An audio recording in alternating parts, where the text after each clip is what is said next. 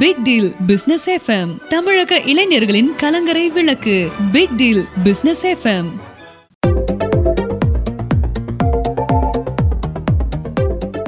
Big Deal Business FM நேர்கள் அனைவருக்கும் அன்பான வணக்கங்கள்.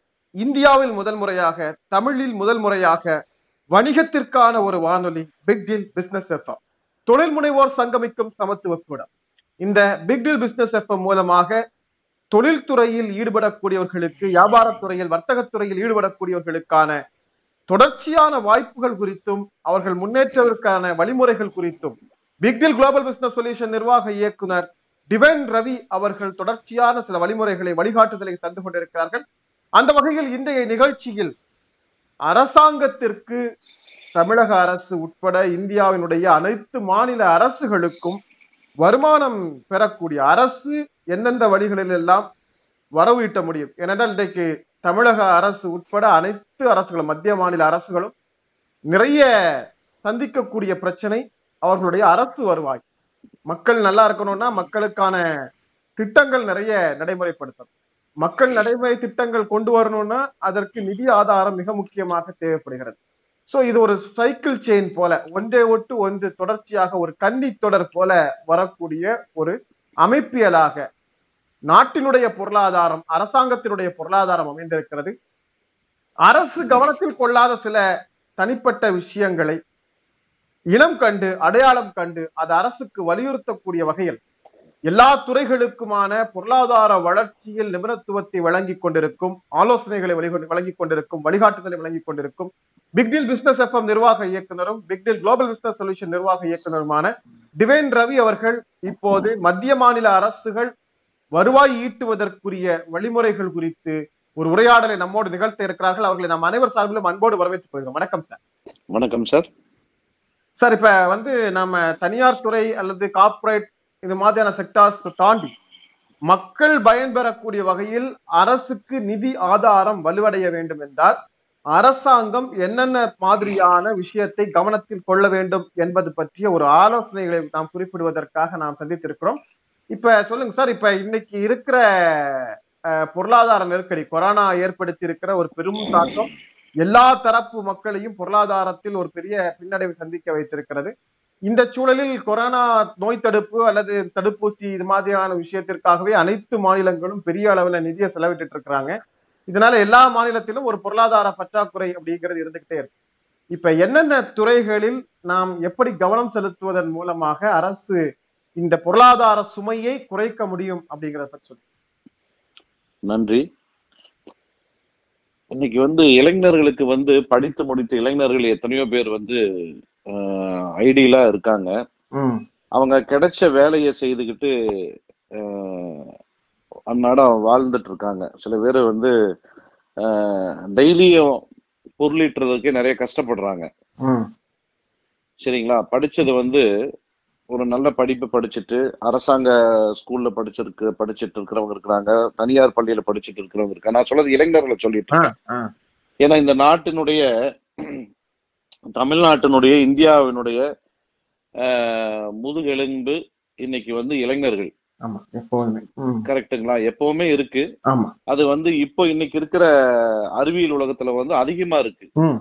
சோ இளைஞர்கள் வந்து துடிப்பா நல்லா இதா இருக்காங்க. உணர்ச்சி வயப்படாம நல்லா வேகமா செயல்படணும் பொருள் ஈட்டணும் அப்படிங்கிற இதுல இருக்காங்க. அவங்களுக்கு சரியான வழிமுறை வந்து இந்த அரசாங்கம் வந்து அவங்களை எல்லாம் வந்து ஒரு ரூட் பண்ணி விட்டோம்னா அதாவது நம்ம அரசாங்கத்துக்கும் பயன்படுற மாதிரி அவங்களை எல்லாம் வந்து வேலை வாய்ப்புகள் விஷயத்துல நிறைய கொடுக்கலாம். கொடுத்துட்டு இருக்காங்க. இது பத்தாது. அது இல்லாம வந்து தொழில் வாய்ப்பை அரசாங்கம் உதவி உருவாக்க முடியும். அதுக்கு உண்டான நம்ம ஐடியாலஜி இந்த திட்டம் என்று சொல்லக்கூடிய விஷயங்கள்லாம் வந்து ரெடியா இருக்கு. அதாவது வந்து காக்கா சம்பளமா இருந்தால் கவர்மெண்ட் சம்பளம் இருக்கணும்னு சொல்லுவாங்க அந்த காலத்துல. ஆமா. கரெக்டுங்களா அதனால அரசாங்கத்துல வந்து சம்பளம் கம்மியா இருந்தாலும் வேலை செய்யறதுக்கு நிறைய இளைஞர்கள் காத்துட்டு இருக்கிறாங்க. வெளியே வந்து ஐம்பதாயிரம் ரூபாய் சம்பளத்துக்கு போறாங்க. அது வேலை நிரந்தரம் கிடையாது. இந்த கவர்மெண்ட்ல வந்து பத்தாயிரம் ரூபாய் சம்பளம்னால நிரந்தரமான வேலை. அந்த கவர்மெண்ட்டை நம்பி அவன் வந்து நாளைக்கு வந்து அவனோட வாழ்க்கை தரம் ஒரு கல்யாணம் நல்ல விஷயங்கள் எத்தனையோ விஷயங்கள் வந்து அவங்களுக்கு காத்துட்டு இருக்குது. பிரைவேட் வேலையா அப்படின்னு தப்பு சொல்றது இல்ல இந்த பிரைவேட் வேலையை காட்டிலும் அரசாங்க வேலையை வந்து இன்னைக்கு வந்து நிறைய பேர் வந்து அதுக்கு முன்னுரிமை கொடுக்குறாங்க. இன்னைக்கும் அந்த இது இருக்கு. இளைஞர்கள் மத்தியில் இருக்கு. நம்ம நாட்டுல மட்டும் இல்ல இந்தியா முழுவதும் எல்லா மாநிலத்திலயும் இந்த இது இருக்கு. இதுக்கு நம்ம எந்த மாதிரி தொழில் துறையா துவங்குவதற்கு இந்த அரசாங்கம் வந்து நிறைய ஆப்பர்ச்சுனிட்டிஸ் நம்ம டிசைன் பண்ணி வச்சிருக்கிறோம். அதாவது மாவட்ட ரீதியா குறைந்தது இப்ப நாளைக்கே வந்து அரசாங்கம் வந்து நம்ம தமிழ்நாட்டினுடைய மாண்புமிகு முதலமைச்சர் ஐயா அவர்கள் வந்து வாய்ப்பு கொடுக்கும்போது இது எப்படி உங்க இத விஷயம் கேள்விப்பட்டிருந்த நம்ம அப்படின்னு சொல்லிட்டு ஏதாவது ஒரு துறை சார்ந்த நமக்கு வந்து ஒரு அழைப்பு விடுத்து நம்ம கூப்பிட்டு கேக்குறாங்கன்னா இத வந்து உடனடியா வந்து நம்ம அந்த டிசைன் பண்ணி கரெக்டா வந்து இந்த வெறும் வாயில சொல்லாம ஒரு சிஸ்டமேட்டிக்கா வந்து ஒரு ப்ராஜெக்டா போட்டு துறை ரீதியான ஒரு ப்ராஜெக்டா போட்டு இப்படி ஒரு அஞ்சு விதமான ப்ராஜெக்ட் வந்து உடனடியா ரெடியா இருக்கு. அதுக்கு மேற்பட்ட ப்ராஜெக்டுகளும் வந்து நம்ம செய்ய முடியும். இது எங்காவது இருக்கான்னு கேட்டீங்கன்னா இது எங்கேயுமே கிடையாது. நம்ம தமிழ்நாட்டிலயும் இல்ல பிற மாநிலங்கள்லயும் இந்த நான் நம்ம கம்பெனில வச்சிருக்கிற திட்டம் வந்து எங்கேயும் கிடையாது. இந்த திட்டம் வரும்போது என்ன அப்படின்னு சொல்லி என்ன அரசாங்கத்துக்கு பயன் அப்படின்னு சொல்லி கேட்டீங்கன்னா இதனால தனியார் இது பாதிக்கப்படுமான்னு கேட்டீங்கன்னா கிடையாது. அரசாங்கத்துக்கு இதனால குறைஞ்சது நான் சொல்றதுங்கய்யா மிக மிக குறைஞ்சது ஒரு ஐநூறு கோடி ரூபாயிலிருந்து ஆயிரம் கோடி ரூபாய் வரைக்கும் சர்வசாதாரணமாக வரும். மாதம். மாதம் நான் சொல்லிட்டு இருக்கேன். மாதம் ஐநூறு கோடி ரூபாய்ங்கிறது பெரிய தொகை இது. கரெக்டுங்களா நிச்சயமா நிச்சயமா. ஐநூறுல இருந்து ஆயிரம் கோடி ரூபாய் மிக சர்வசாதாரணமாக வரும். அப்ப வந்து நம்ம அரசாங்கம் வந்து இனி நிறைய விஷயங்களை மக்களுக்கு செய்ய முடியும். மக்களால் நம்முடைய தொழில் வளர்ச்சி அப்படிங்கறத போது இப்ப இன்னைக்கு இருக்கக்கூடிய மாநிலங்கள் எல்லாமே வந்து அயல்நாட்டு முதலீட்டை கவர்வதற்கான பல வழிகளை வந்து மேற்கொண்டுட்டு இருக்கிறாங்க தமிழகம் குறிப்பாக இது மாதிரி தேசிய அளவில் இருக்கக்கூடிய பெரிய நிறுவனங்களை தமிழகத்துல தொழில் தொடங்க அழைப்பு கொடுக்கறாங்க. பன்னாட்டு நிறுவனங்களை வந்து தொழில் தொடங்குவதற்கு அனுமதி கொடுக்கறாங்க. சென்ற அரசும் இது மாதிரி நிறைய இட வாய்ப்புகளை எல்லாம் அதற்கு அவர்களுக்கு ஒதுக்கீடு செய்தெல்லாம் வந்து அந்த முயற்சிகள் எல்லாம் செய்தாங்க. ஆனால் அந்த பன்னாட்டு நிறுவனங்கள் பெரிய அளவில் இன்னும் வந்து நம்முடைய இளைஞர்களுக்கு வேலை வாய்ப்பு கொடுப்பதற்கான ப்ராஜெக்ட்ஸ் எதையும் இது வரைக்கும் நம்ம தமிழகத்தில் இம்ப்ளிமெண்ட் பண்ணலை. இப்ப நீங்க சொல்லக்கூடிய முறை அப்படிங்கிறது முழுக்க வந்து நாம உருவாக்கக்கூடிய வாய்ப்புகளாக இருக்குமா? இல்ல வந்து இது மாதிரியான பன்னாட்டு நிறுவனங்கள் அல்லது அந்நிய முதலீடு இது மாதிரியான விஷயங்களாக இருக்குமா? அரசு நேரடியாக முதலீடு செய்யக்கூடிய விஷயமாக இருக்குமா? என்ன திட்டம் வச்சிருக்கு? இது அரசு வந்து ஜீரோ முதலீட்டில் வந்து இந்த விஷயத்தை நம்ம பண்ணியிருக்கோம். அதாவது அரசாங்கம் இதற்காக எந்த முதலீடும் செய்யாமல் இந்த திட்டத்தை அறிவிப்பதன் மூலமாக மாதம் ஐநூறுல இருந்து ஆயிரம் கோடி ரூபாய் வரும். அது எந்தெந்த துறை வரும் அப்படிங்கறது ஒரு ஐந்து துறையை நான் வந்து இந்த இடத்துல சொல்றேன் நான். அதாவது ஒரு ஆரம்ப கட்டமா இதை சொல்றேன் நானு. அதுக்கு வந்து இனி மேற்கொண்டு என்னென்ன துறைகள்லாம் செய்ய முடியுங்கிறதையும் நம்ம அடுத்தடுத்த நிகழ்வுகளை நம்ம சொல்லலாம்.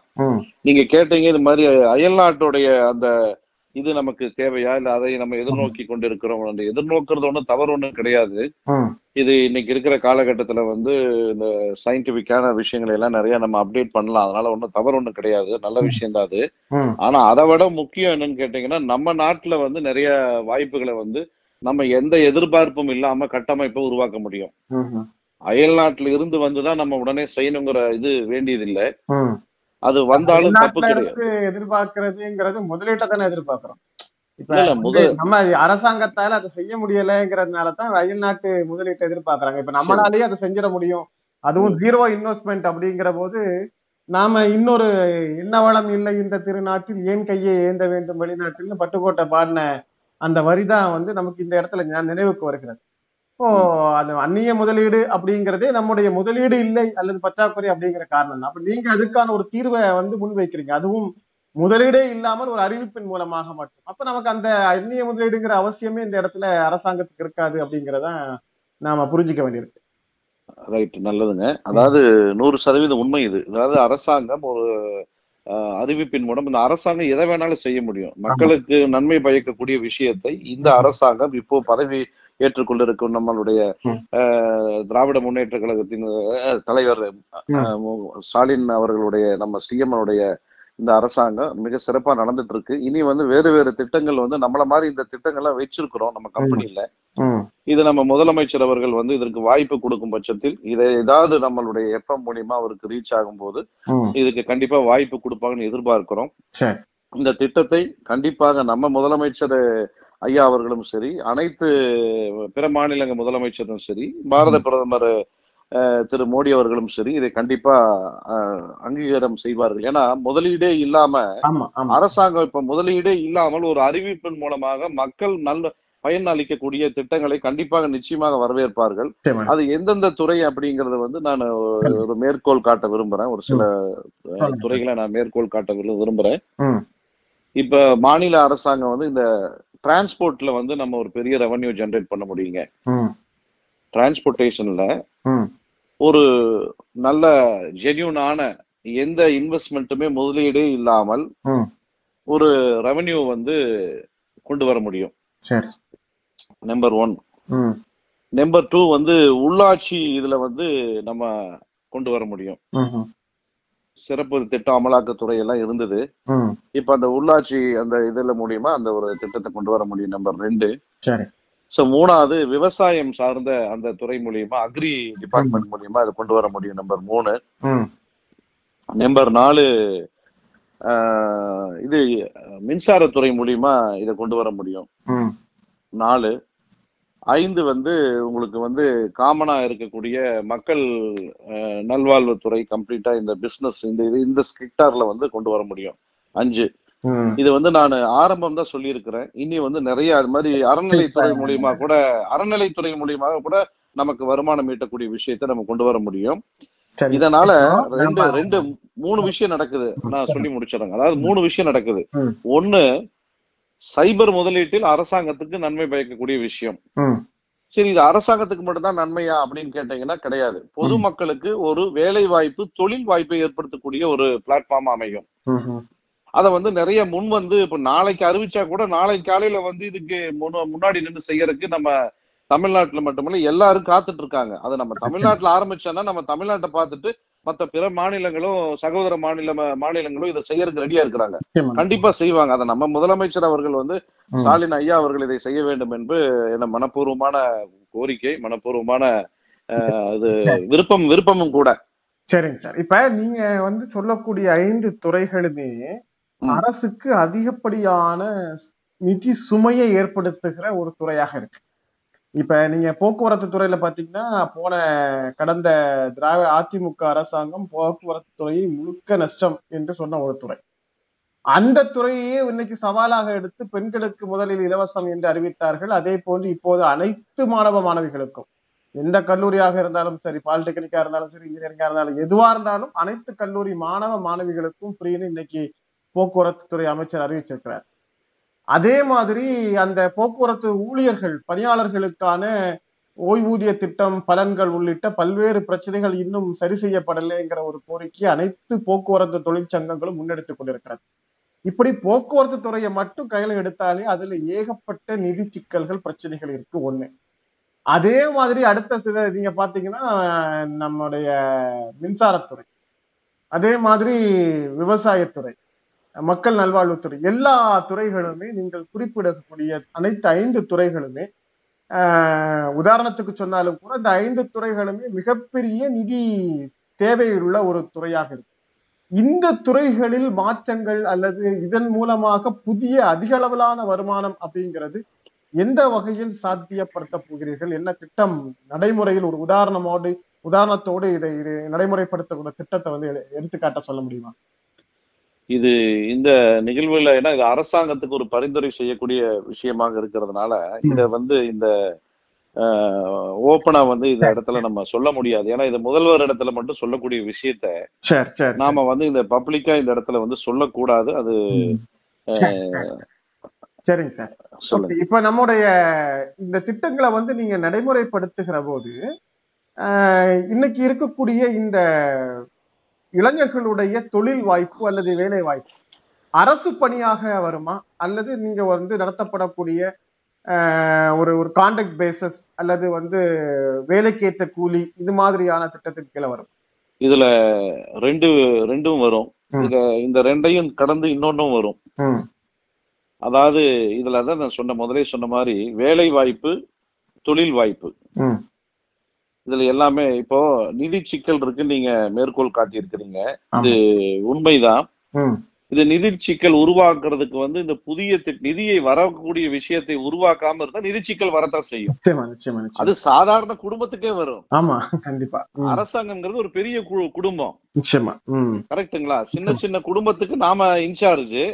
இந்த மொத்த தமிழ்நாட்டில் இருக்கிற குடும்பத்துக்கும் நம்ம நம்ம முதல்வர் வந்து இன்சார்ஜ் எடுத்து செஞ்சுட்டு இருக்காங்க இரவு பகல் பாராம உழைத்துட்டு இருக்கிறாங்க எந்த வகையில வந்து நம்ம இதை ஈடு செய்யணும் அப்படிங்கிற மாதிரி புதிய புதிய அறிவிப்புகளையும் திட்டங்களையும் கொடுத்துட்டு இருக்கிறாங்க சோ இது வந்து நம்மளுடைய தமிழ்நாட்டுக்கு நம்மளுடைய அரசாங்கத்துக்கு நாம உதவியா இருக்கணுங்கிற நோக்குல நம்ம வந்து இந்த பணியை வந்து நம்ம ஆரம்பிச்சிருக்கிறோம். இது கட்டாயம் வந்து அந்த வாய்ப்பு வரும்னு சொல்லி எதிர்பார்த்துட்டு இருக்கிறோம். கண்டிப்பா வரும். சரி. இது நடக்கும். சரி.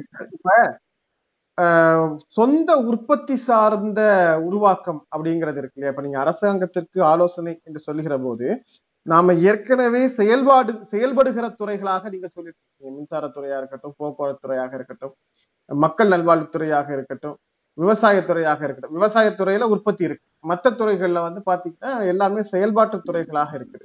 இந்த செயல்பாட்டு துறைகள்ல அறிவிப்பின் மூலமாக வளர்ச்சியை உருவாக்குவது என்று சொல்லக்கூடியது ஏற்கனவே இருக்கிற ஃபேக்கல்டிஸ் ஏற்கனவே இருக்கிற பணியாளர்கள் ஏற்கனவே இருக்கக்கூடிய ஊழியர்களை கொண்டுதான் அதை செயல்படுத்துறதுக்கு முயற்சி பண்ணுவாங்க.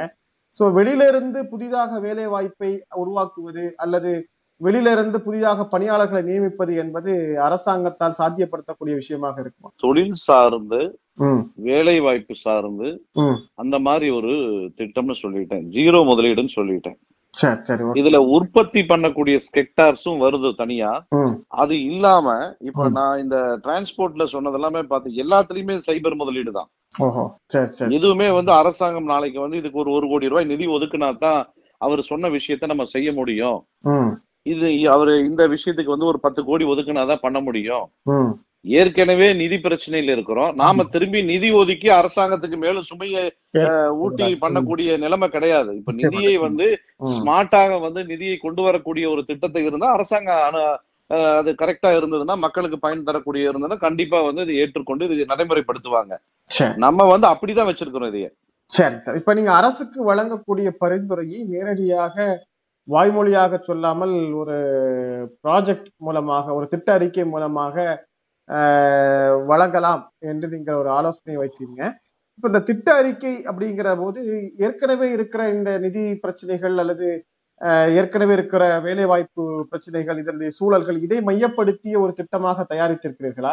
அல்லது இனிமேல் தயாரிக்க இனிமேல் நடைமுறைப்படுத்தக்கூடிய திட்டமாக நீங்கள் தயார் இல்ல இல்ல இல்ல இல்ல. இப்ப இருக்கிற வந்து நமக்கு இருக்கிற பினான்சியல் ப்ராப்ளத்தை இஷ்யூஸ வந்து சார்ட் அவுட் பண்ணக்கூடிய இந்த டிபிஆர்னு சொல்லக்கூடிய ஒரு திட்டம் வச்சிருக்கோம். டீடைல்டு ப்ராஜெக்ட் ரிப்போர்ட் டிபிஆர் அப்படின்னா ஒரு ஒரு துறை நான் சொன்ன சொன்னது வந்து கம்மி. இப்ப நாளைக்கே வந்து இதுக்கு வாய்ப்பு கொடுக்கும் போது இந்த ஐந்து இல்லாம இன்னொரு ஐந்து துறைக்கு உடனடியாக வந்து நம்ம செய்ய முடியும். இதுக்கு ரெவன்யூ வந்து நான் சொன்ன குறிப்பிட்டது போல டிரான்ஸ்போர்ட்ல மட்டும் ஐநூறு டு ஆயிரம் கோடி ரூபாய் சொல்லிட்டு இருக்கேன் மொத்தமா. கரெக்டுங்களா இது வந்து இனி அதிகமாக ஒரு ஐநூறு கோடி ரூபாய் ஆயிரம் கோடி ரூபாய் மாசம் ரெவன்யூ ஜெனரேட் பண்றது இது பல வகையில அரசாங்கத்துக்கு பேருதவியா இருக்கும். நிச்சயமா நிச்சயமா நிச்சயமா.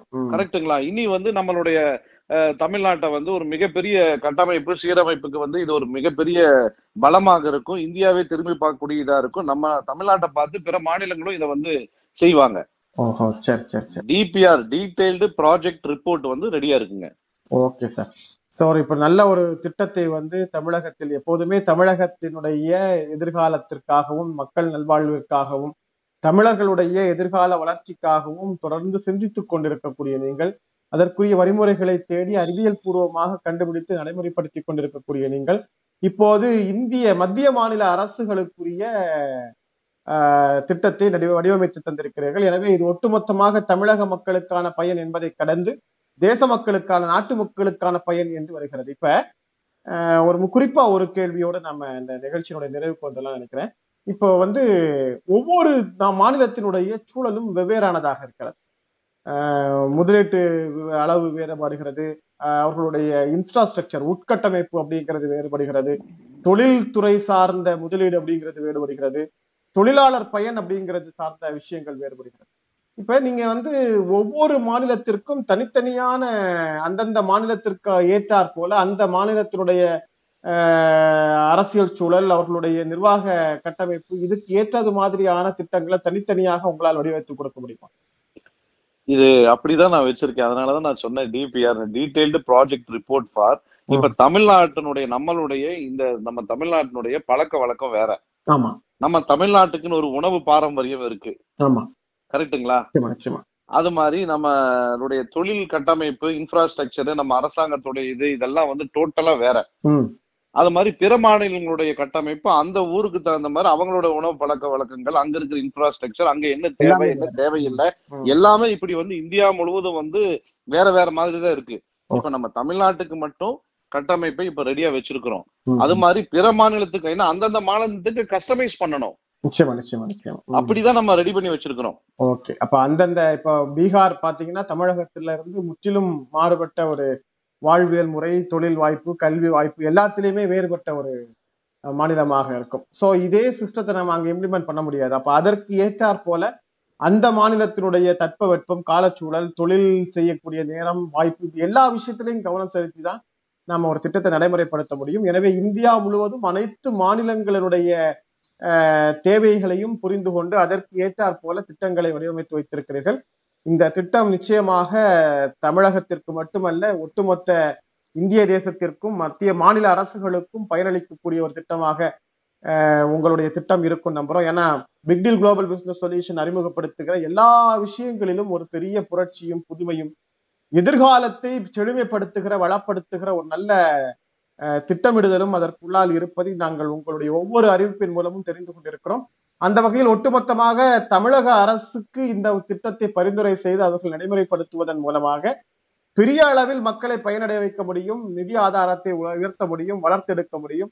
குறிப்பாக எது சவால் என்று சொல்கிறார்களோ அந்த ஐந்து துறைகளை முதலில் எடுத்துக்கொண்டு அந்த ஐந்து துறைகளிலும் நிதியை வளப்படுத்துகிற பெருக்குகிற ஒரு திட்டத்தை பிக்டீல் குளோபல் பிசினஸ் சொல்யூஷன் நிர்வாக இயக்குனர் டிவைன் ரவி அவர்கள் கட்டமைத்து வைத்திருக்கிறார்கள். சார் இந்த நிகழ்ச்சியை கேட்டுக்கொண்டிருக்கிற அல்லது சமூக வலைதளங்களில் பார்த்து கொண்டிருக்கிற அரசியல் பிரமுகர்கள் கட்சி மேலிட உறுப்பினர்கள் அரசு அதிகாரிகள் அல்லது நிர்வாக பிரிவி பிரிவினர்கள் அல்லது முதலமைச்சருடைய தனிப்பிரிவு அலுவலர்கள் ஆலோசகர்கள் இன்று குறிப்பாக தமிழக அரசால் அமைக்கப்பட்டிருக்கிற திட்ட குழு அப்படிங்கிற அந்த அமைப்பினுடைய நிர்வாகிகள் அல்லது முதலமைச்சருக்கு நிதி ஆலோசனை வழங்குவதற்காக அமைக்கப்பட்டிருக்கிற ஐந்து பேர் கொண்ட நிதி அறிக்கை குழு இப்படி பல குழுக்களை இன்றைக்கு தமிழக முதல்வர் ஏற்படுத்தி இருக்கிறார்கள் அவர்கள் யாரேனும் ஒருவர் உங்களை தொடர்பு கொள்ள வேண்டும் என்றால் அதற்குரிய வழிமுறைகளை சொல்லுங்க அதுக்கு முன்னாடி ஒரு விஷயம் சொல்லிடுறேன். இது நம்ம டீட்டெயில்டு ப்ராஜெக்ட் வந்து டிபிஆர் என்று சொல்லக்கூடிய டீட்டெயில் ப்ராஜெக்ட் நம்ம ரெடி பண்ணி வச்சிருக்கிறோம். இந்தந்த துறை. இது இல்லாம வந்து முதல்வர் வந்து இதை வந்து ஃபர்ஸ்ட் வந்து எனக்கு இதை பண்ணி கொடுங்க. அப்படின்னு சொல்லி முதலமைச்சர் வந்து இந்த அவர் ஒரு துறையை தேர்ந்தெடுத்து ஃபர்ஸ்ட்ல இதுல வந்து எனக்கு இதுதான் எனக்கு மெயின் ஃபர்ஸ்ட் இதை பண்ணி கொடுங்க. நீங்க வச்சிருக்கிறதெல்லாம் வைங்க. பின்னாடி பார்ப்போம் அப்படின்னு சொல்றாருன்னு வச்சுக்கோங்க உதாரணத்துக்கு.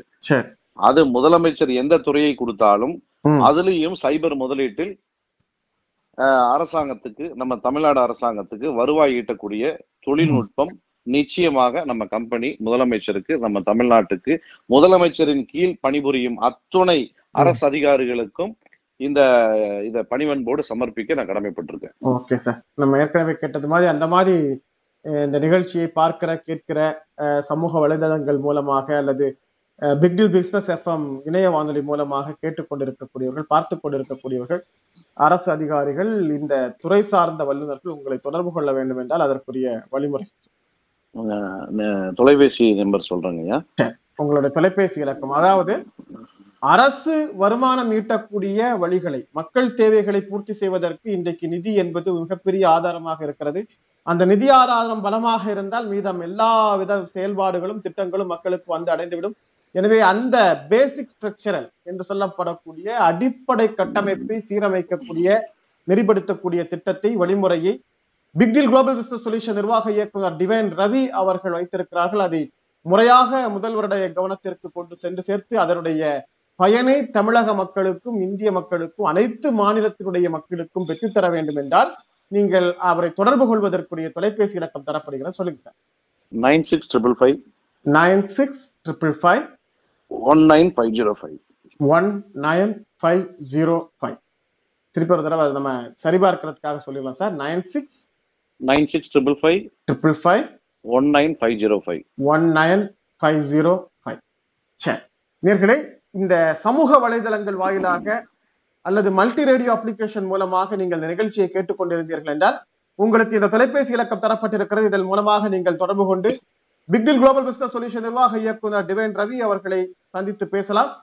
அல்லது நீங்கள் நேரடியாக பிக்டில் குளோபல் பிசினஸ் இணைய வானொலியை தமிழகத்தினுடைய முதல் வணிக வானொலியை நீங்கள் ஆண்ட்ராய்டு செயலி மூலமாக கேட்டுக்கொண்டிருக்கிறீர்கள் என்றால் உங்களுடைய செயலியில் இணைக்கப்பட்டிருக்கிற வாட்ஸ்அப் மூலமாக தொடர்பு கொண்டு பிக்டில் குளோபல் பிசினஸ் சொல்யூஷன் நிர்வாக இயக்குநரை உங்களால் தொடர்பு கொள்ள முடியும். டிவைன் ரவி அவர்களுக்கு ஒரு அறையான அருமையான வாய்ப்பை வழங்குகிற பட்சத்தில் தமிழகம் ஒளிமயமான மாநிலமாக விளங்கும் அனைத்து மாநிலங்களும் ஒரு சிறந்த எதிர்காலத்தை சந்திக்க இருக்கிறது. அந்த நல்ல வாய்ப்பு விரைவில் வரும் என்ற நல்ல நம்பிக்கையோடு சார் உங்களுடைய அரிய நேரத்தை தந்தமைக்காக நன்றி சொல்லி விடைபெற்றுக் கொள்கிறோம். நன்றி வணக்கம். நேர்களே இன்றைய நம்முடைய பிக்டில் குளோபல் பிசினஸ் சொல்யூஷன் அறிமுகப்படுத்தி இருக்கும் அரசுக்கான வருமானம் ஈட்டக்கூடிய அரசு வருவாய் ஈட்டக்கூடிய வழிமுறைகளுக்கான ஆலோசனை என்கிற இந்த நிகழ்ச்சியை கேட்ட அனைவருக்கும் நன்றிகளை சொல்லி மீண்டும் மற்றொரு நிகழ்ச்சியில் இன்னொரு சிறப்பு அறிவிப்போடு சந்திக்கும் முறை நன்றியும் வாழ்த்துக்களும். வணக்கம். பிக் டீல் பிசினஸ் எஃப்எம் தமிழக இளைஞர்களின் கலங்கரை விளக்கு. Big deal business FM